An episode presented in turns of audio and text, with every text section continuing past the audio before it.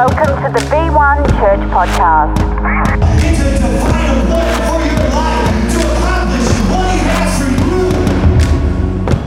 You're about to hear a message from our lead pastor, Michael Signorelli. Prepare to go V1. Can we all just give it up for everyone listening to the podcast right now? I'll turn that track up real loud so it sounds like there's, there's thousands in here. We'll double it. We'll double that track a lot.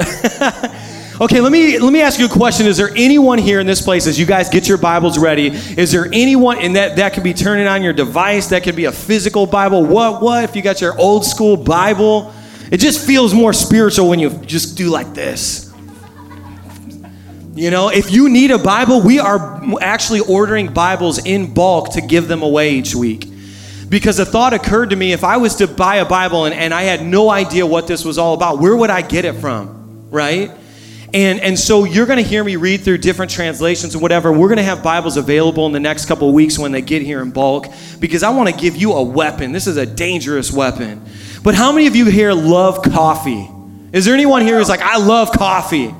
Is there anyone here who's like, I go to this church because you provide free coffee? All right, let me ask you a, a, a harder question to answer because there's a lot of shame connected to this question. Have you ever spilled it on yourself? Am I the only one who physically cannot contain my coffee? I have so many tragic memories. It's like this love hate relationship where I'm like, why do you do this to me? And then I just dump it in my lap. That's pretty much what happens. I'm one of those like look at my watch every day and just pour it into my lap. I'm just to skip the step. And we have all suffered abuse by way of coffee, am I right? but I have this crazy story. So at the church we just came from, our sending church, Road to Life, Life's amazing place and uh, we loaded in and we actually had a gymnasium for the children's ministry and we actually had several inflatables like carnival level inflatables like 40 foot inflatables. And so i was in charge of making sure that these got loaded out and loaded up and, and that was like how i got this ripped physique that you're looking at now. Um, my wife laughs the hardest. And so it was very exhausting and by the time we got done setting up, we get there at 5:30 in the morning, and then it's all done. I would have that that proverbial morning cup of coffee, and and I was standing there one day with this cup of coffee, and I'm like just getting ready to take the first sip of it. And all of a sudden, my daughter Bella, she's 10 now, so she was like eight when this happened, comes running across the gymnasium and she does this like double cartwheel Power Rangers type thing into like a front flip and then just kicks the coffee like right into my face. And if you ever wanted to know what does it feel like to have scalding hot, like could kill you style coffee kicked into your face, if that's ever been like a weird thought you've had, I can tell you it feels like the skin is instantly melting off the bone. Like I had this visual of like my face is gone now. Now I'm Skeletor from He-Man. Like in, that's throwback. Old millennials will get that. Evan's like, who's He-Man? See? And I promise you, this is not comedy hour with Pastor Mike. We are about to preach. I'm just like padding it up front so I can just stab you with truth later on. So it's coming. But the, the thing was, when this coffee, I mean, it was like, I, I literally thought, like, my skin is gone now. Like, that was actually my thought. I was like, I'm dead. like, I, I'm dead. This is the thought I'm thinking after I die. And it took my breath away. I mean, it dropped me to the floor. I was like, and she's like, Daddy, Daddy, what did I do? What did I do? I'm like, you killed me. Somebody's more sympathetic for my daughter. That's what's wrong with this generation. But but the, the reason why I bring that up is because we're talking about prayer, and prayer is a lot like coffee it can be the most incredible thing in your life, but it can also be a thing that damages you and messes you up. Some of you have had somebody kick the cup of coffee of prayer in your face a few times, have you not? I'm not going to tell you about the Pentecostal church I went to and got slapped in the face. Now, Jesus. And I was like, never. but we all have these experiences with prayer where somebody's in the best intentions, dropped it in our lap and messed us up and abused us with prayer. You know, and yet it's like, you know, we, we've also even ruined it in our own lives where we've prayed outside of the will of God. We've prayed outside of Scripture and then had this hardened heart towards God. Why didn't He listen to my prayer? Instead of, why did I just suffer the consequence of my own action? Well, God, why didn't you deliver me from my own action? And God's just like, you didn't pray according to my will. You abu- abused that prayer, and now you're abusing my relationship with you. But it doesn't take away from how good it actually is and can be. So, to, so the title of this sermon today, and you know I had to, it's better than caffeine. You know, what's funny is that we find these disciples with Jesus, and you guys can open up to Mark chapter 1, verse 35.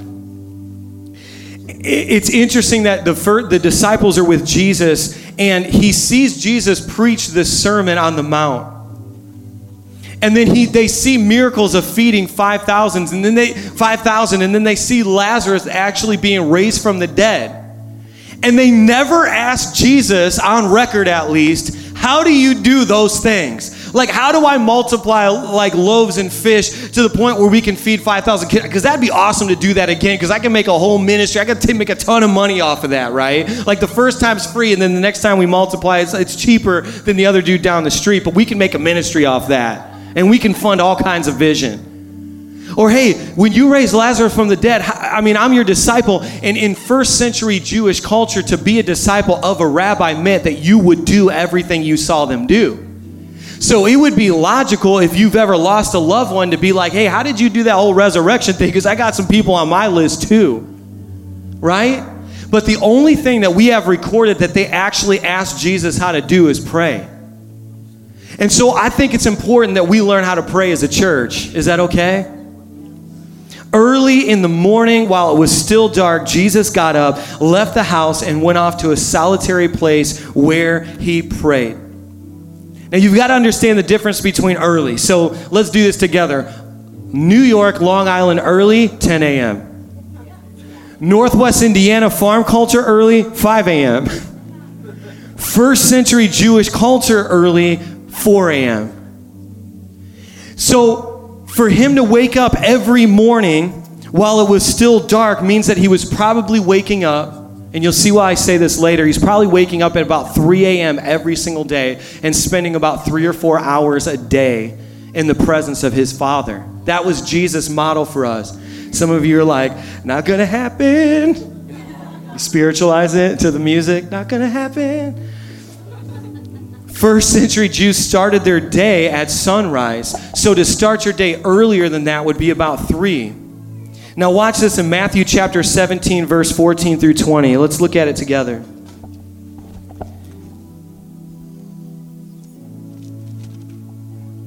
And it says this At the bottom of the mountain, they were met with a crowd of waiting people. As they approached, a man came out of the crowd and fell to his knees, begging, Master, have mercy on my son. He goes out of his mind and suffers terribly, falling into seizures. Frequently, he is pitched into the fire, other times into the river. I brought him to your disciples, and they could do nothing for him. And Jesus said, What a generation! No sense of God, no focus to your lives.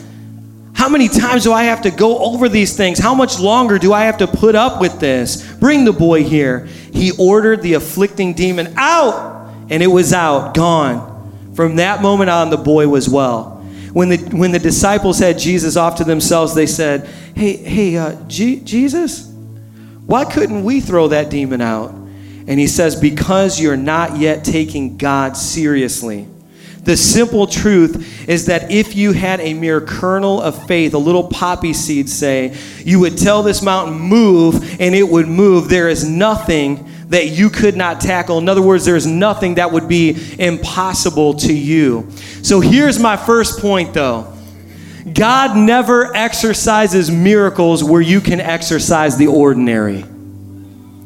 Let me just say that again because we love miracles. If I said we're going to do a miracle service, maybe more people would come out than did for a weekend staycation. But God never exercises miracles where you can exercise the ordinary. So in other words, this it doesn't have to be a mountain, but but listen to this. If you've got bulldozers, a stick of dynamite and a shovel, then you don't need faith, you need to get to work. And I think the world is so tired of Christians who are like, yeah, I'll pray about it, I'll pray about it, I'll pray about it. But we sit on resources, we sit on our energy, and we don't get up and be the miracle. Is there anyone in this place that's like, I'm not going to let that be my legacy? I want to be the hands and feet of God. Am I the only one? And so sometimes God's like, yeah, there's a miracle. And sometimes He's like, guess what the miracle is? You. Now, here's where we messed up. I had this question before in my mind if God is sovereign, why pray? If He already knows how this whole thing's going to pan out, why even pray? Has anyone ever thought that? Yeah. Like, I'm so powerless. Well, here's the thing going back to Genesis, He said, I will make man in my image and likeness, and I will give him dominion. So, guess what? You have dominion here. You, and actually, the word human actually comes from this compound word humus man, which means dirt, body, and spirit. So you are a spirit in a body that, and you have been given dominion here on planet Earth. And so what happens when you pray is this you use your dominion to give God permission to invade. And God's design for every single one of you is to understand how powerful He actually created you so that you can utilize that in prayer. But God never exercises miracles where He can exercise the ordinary. People ask me all the time, why do we see miracles when we go overseas? It's like I was in Ukraine and we went to a cancer ward. And, as we were walking through this ward, it became brutally apparent that they do not have medical science and medical, uh, any capabilities there to what we would have in, in this country. And so they're, they're, what they called a, a cancer ward was basically more akin to a hospice for us here. It was just a place you go to die. And as I began to lay my hands on this one man's stomach, he had these tumors and he just began to cry. He started saying through the translator to me in Ukrainian, I feel something moving. I feel something moving. I feel something moving. And God just began to perform miracles. And we got him on film and we took pictures and we documented that whole process. And I came back to Indiana and shared it. And we had hundreds of miracles take place. And it was this incredible thing. But at the same time, you've got to go on a journey of discipline as well. Because where there is no ordinary miracle, God will provide a supernatural miracle.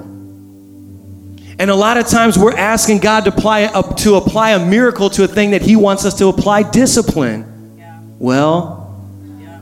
see where I come from in church, you know, if, if the pastor says something that you need the person next to you to hear, you go, well, and that's kind of like you volley it back up, you know, like, well. So if you're sitting next to someone and something drops, you know, or if it's about you, but you need somebody to think you're deflecting it, you can go, well. So it's okay to talk back to me while I'm preaching this morning. But there are some of you praying for miracles in areas of your life that God's like, I'm ready for you to apply some discipline. Starting with Pastor Mike. I've been like, God, please heal my, my lower back. He's like, stop sleeping on your stomach. Start working out. Start doing that. And I'm like, why are you so mean, God? You say, it says you're a good, good father. Good fathers don't discipline. Okay. I'll stop now. Matthew chapter 17 is a picture of how potent your prayers of faith really are. They're double caffeinated. And he's like, You just need a little bit of it. You just need a little bit of faith. And some of you guys who have never seen God move in your life, you don't even have a little bit of faith. But today, what I'm asking you to do is try to activate just a little bit. Number two, point two is this spending a lot of time with God means spending very little time with the problem.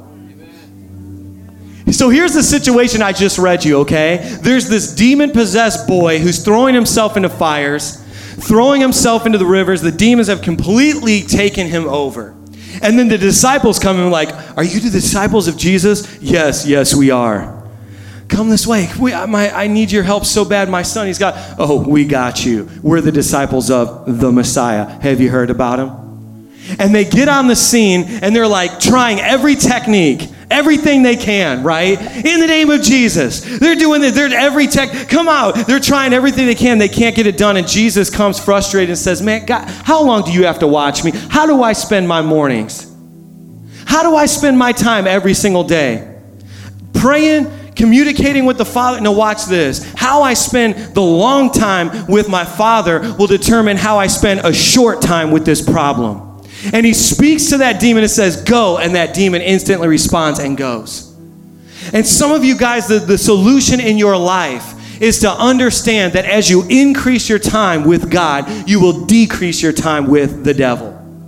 As you increase your time with God in prayer, you will decrease your time with worry, anxiety, lack, fear.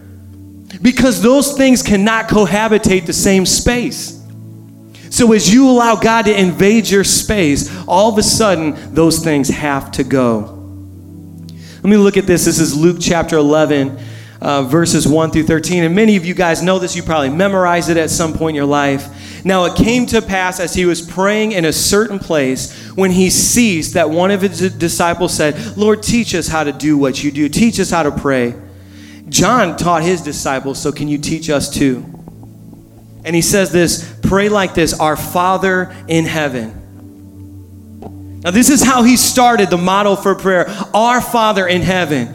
So, point three is this the power in prayer comes from relationship, not technique. Our Father. Now, let, us do an experiment, okay? Go ask your mom or dad for money. Now, go on the streets of Long Island or the streets of New York City and go ask strangers for money. Who has a higher likelihood of responding to you positively? The relationship of your father, the relationship of your parents. And a lot of times people are like, I'm asking all this stuff of God, and He just seems to never answer my request. And then the question I've got to ask you is, how's your relationship with Him? Because if He's truly your Father, the power in your prayer. Have you ever met someone you're like, man, every time they pray, it seems like God responds? The power comes from the relationship, not the technique. The next one is this hallowed be your name. Another way of saying this is, is your name is like this cathedral in time and space that I run into no matter where I'm at. Hallowed means sacred, holy, set apart. And that's why we can meet in this movie theater because the things that are sacred are not the things built with the hands of men, but the things are sacred are the things that God deems sacred. His name, you know, in, in Jewish culture, when you name something, you actually named a person with the attributes of their entire destiny.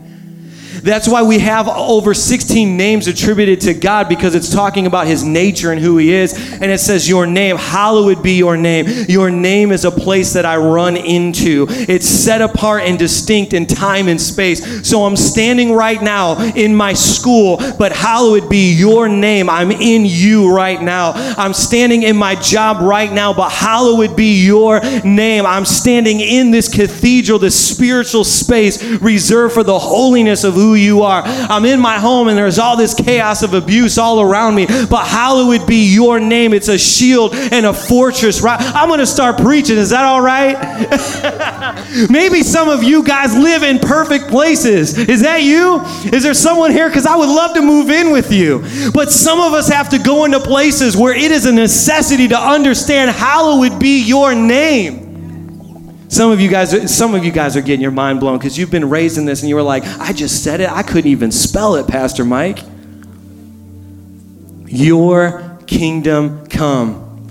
Proverbs 16 9 says something that you all need to hear. It says, We pray this because our default mode is building our own kingdoms. It says, In their hearts, humans plan their course, but the Lord establishes their steps. You know how I pray sometimes? Let me tell you how I pray. This is going to give you guys a little insight into my relationship with my father.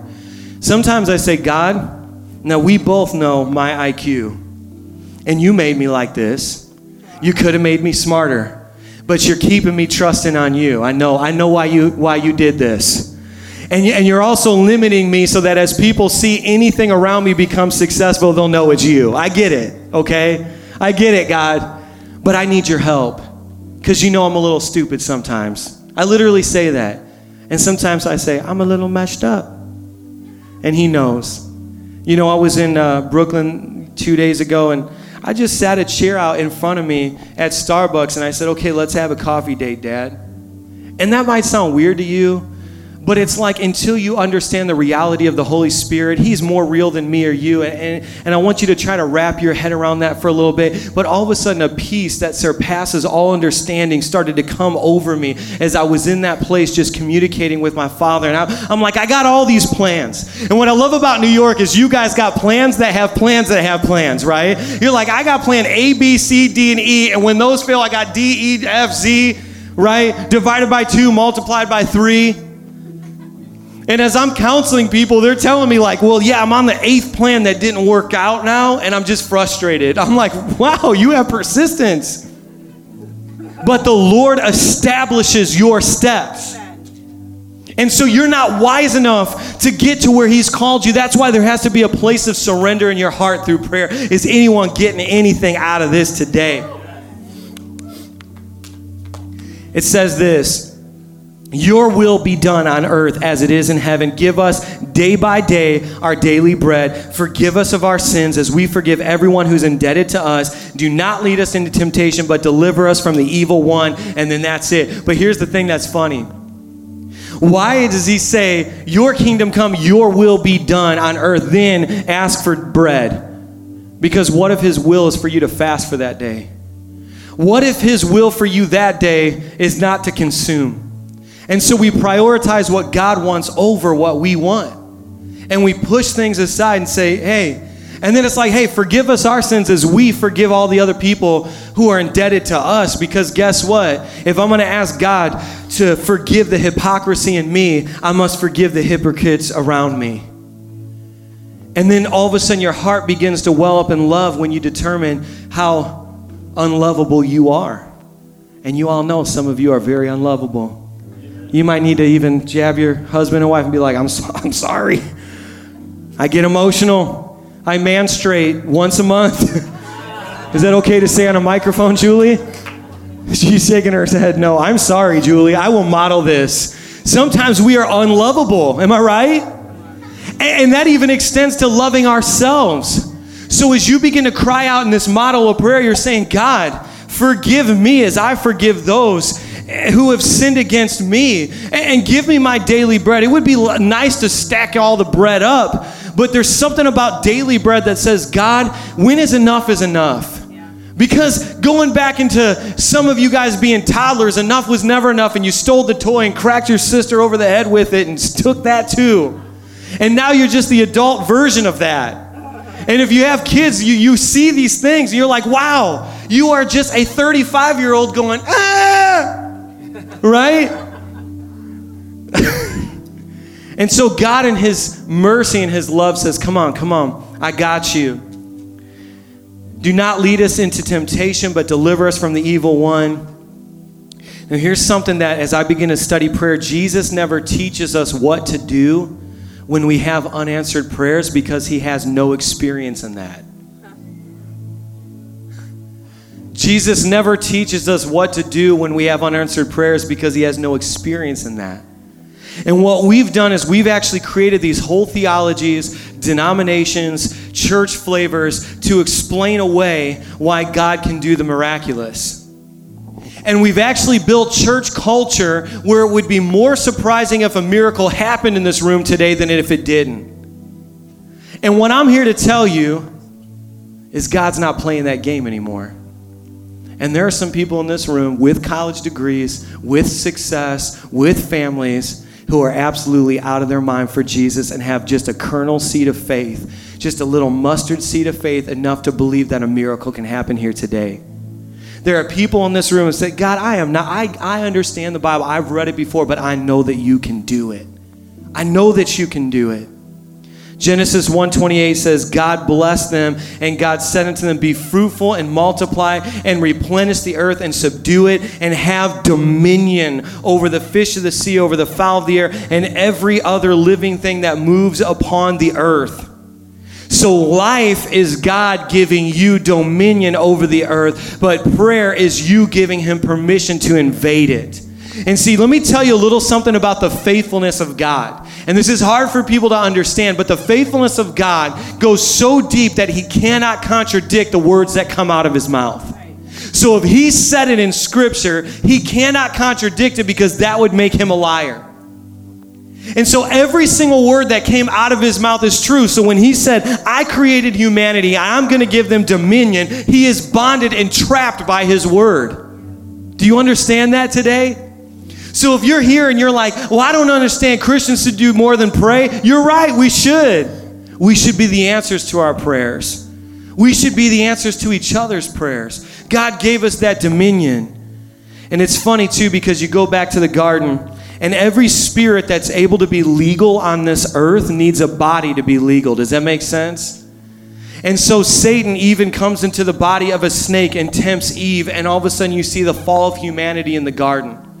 But God said, I'm not going to break the rules I set up because I'm actually going to enter humanity through a woman.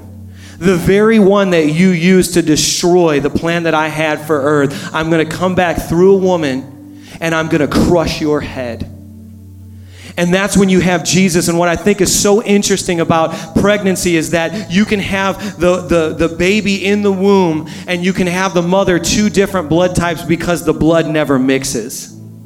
And so you have Jesus Christ, the spirit and the flesh born into a woman, the DNA of God, a different blood altogether being carried in her, and the plan, the carried in her, and the plan was being worked out to redeem all of humanity and to set every single thing right and to crush the head of Satan. And the word became flesh. And all of a sudden, Jesus walks among us. And the picture that we got from Jesus is as long as you are in your fleshly body, you better stay connected in the spirit to your heavenly Father. Because if I need it, being holy God and holy man, you're going to need it too. And there's some of you in this place that have just been asking yourself the question for so long what is missing? I just, I, I, read the Bible, I go around, I do church things. I just don't know. It just feels like something in my life is missing. I've tried college, I've tried these different things, and it's like I, I ride that wave of happiness, but there hasn't been any sustained joy. You are missing a connection in prayer to your Heavenly Father. That's it. Because, and the disciples kind of knew this on some level because they never asked hey, can you teach us how to do all the miraculous? They knew that all the miraculous was coming from his prayer life. And so the question they truly asked was, can you teach us how to pray? Is there someone in this place that there's a hunger that's been stirred up inside of you this morning to pray? Now, let me just tell you this story, and I, I don't know that I can validate the truth of this story, but I will tell you I love this story. There was a guy who claimed that he had this visitation in heaven. And he told this story. He came back and reported everything that he saw. And I remember hearing this story for the first time, and it just rocked like the core of who I am. Because I come from a praying family. I got a praying mom. I got to tell her, pray a little quieter, mom. You're freaking people out.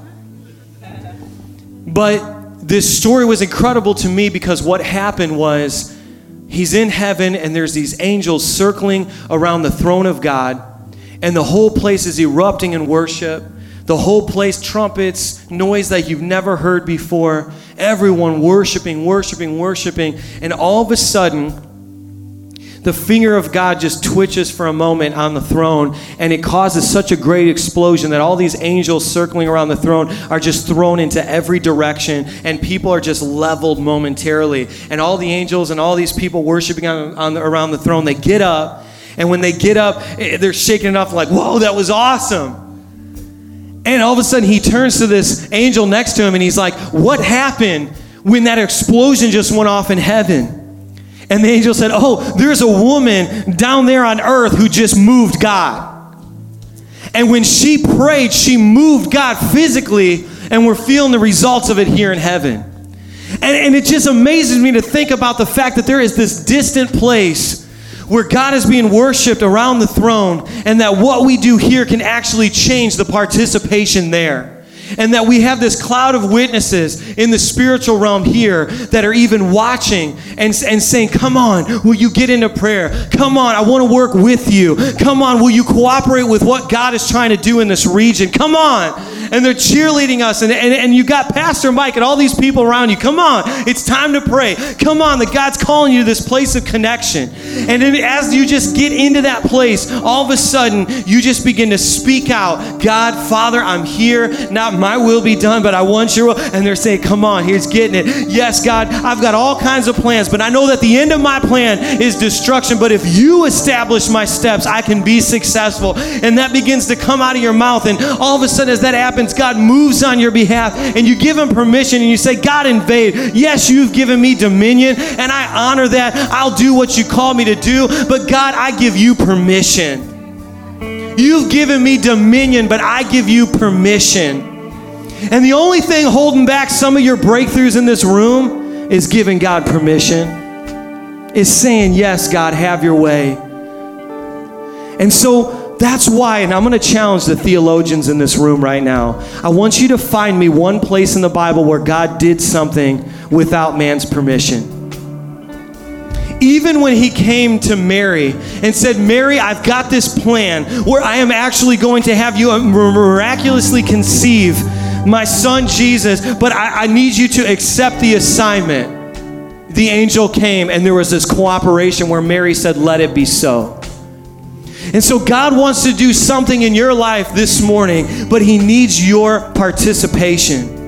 And if you're like me, you don't have to be a genius to figure out the plans of God for your life. You just have to say yes when He shows up and confronts you with it. And so God's using me right now to confront you with your true destiny, your true identity, your true purpose. He's coming right now through these words that I have to say, Will you accept the assignment that I have for you? And it will be a wilder adventure than you could ever have trying it your own way because you tried it your own way and, and, it led to all kinds of stuff. So stand on your feet if you're with me today and, and let's just close this thing out. I want to leave you with this last point. When we come to the end of ourselves, we receive power beyond ourselves. Can I say it again? When we come to the end of ourselves, we receive a power greater than ourselves.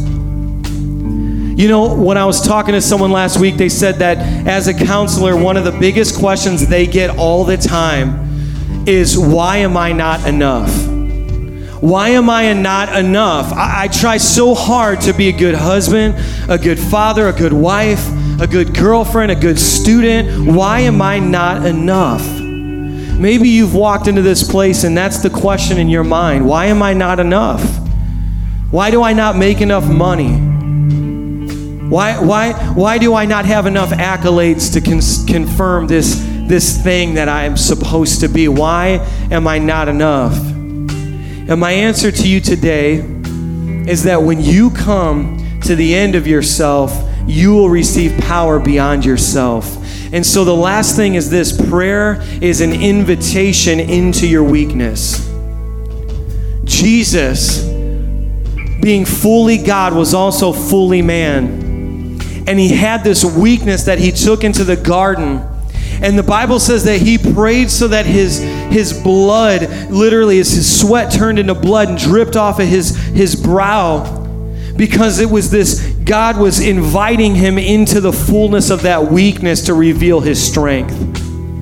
And there's some of you in this place that you are just like buckling under the pressure of your life right now. And you're shaking beneath the weight of all the responsibility you have. And you're trying so hard to prove that you are so powerful and so strong and that you've got this because I've learned how to be a strong Italian Long Islander. I've learned how to be a strong whatever. And you're buckling under the weight of it. And God says, prayer is an invitation into that weakness so I can show you what true strength is really about. And that strength is actually coming from the true source. And so prayer is the acceptance that you aren't the source, but that you can go to the source. Prayer is an invitation into a source outside of yourself. And we have an entire generation that has been raised on the Disney mantra of just believe in yourself. It's every Disney movie that's ever come out in your lifetime is that there's this main character with some hidden thing that every one of us can see, right? I'm just ruining every Disney movie right now It's called secular humanism, and it's this idea that there's this hidden strength, this hidden talent, right? And, and all you have to do is go on this journey to discover this thing that was already there, and then boom, you become a mermaid. But here's what people are discovering right now, and I'm going to tell you why we are where we are in culture is because they did the journey and didn't transform into anything great. They did the journey. They went and they, they read the books. They got the degrees. They did everything that they thought they would do to discover this thing, only to realize that they come to the end of themselves, not the beginning of something great. And so the gospel message is the exact opposite. It's that God has left you incomplete so that only He could come in and complete you and fill that void. And he, he left you incomplete by design so that as you go on your journey, you'll discover that the only thing that you ever needed and the thing that you sought the entire time, whether you realize it or not, was His presence. And so, if you're in this place right now and you've thought to yourself, like, I am truly at the end of myself, I never feel like enough, get ready because you are about to receive power beyond yourself. And so, what I want you to do is just close your eyes right now. Actually, not yet. Open them up. I want to show you something. This is funny to me. We had a guy who's just recently accepted Christ. I led him to Christ over the phone, and I've been discipling him. He was here for Easter for the first time, and he came to a prayer event at my house, and he had, and we, he was so funny. I looked at him, and he was like this. And I'm like, what are you doing? He's like, well, I'm brand new at this. I have no idea what's going on. He's like, some of you guys are raising your hands like this, and some of you like this, so I'm doing both. And I was like, you are amazing. And the reason why I would even show you that is because it's not necessarily about the technique, it's about the relationship. And there's so many things that all of you have learned from the ones who have been in the church game for a long time and you brought all your church culture with you and you showed us all how holy you are to the people who just cuss their spouse out on the drive here. Maybe that's both the same person. And what I'm asking you to do is put all that religious stuff aside and all your techniques aside and connect to the true source, which is your Heavenly Father, and say, Have your way in my life, God. It's not about what I can do anymore. And I'm not going to accept the Disney trip anymore, but I'm going to step and walk into what you called me to. And if there's someone in this place who will say yes completely, you will take flight in the presence of God, and you'll know that you know that you know that you know that in that presence you are complete.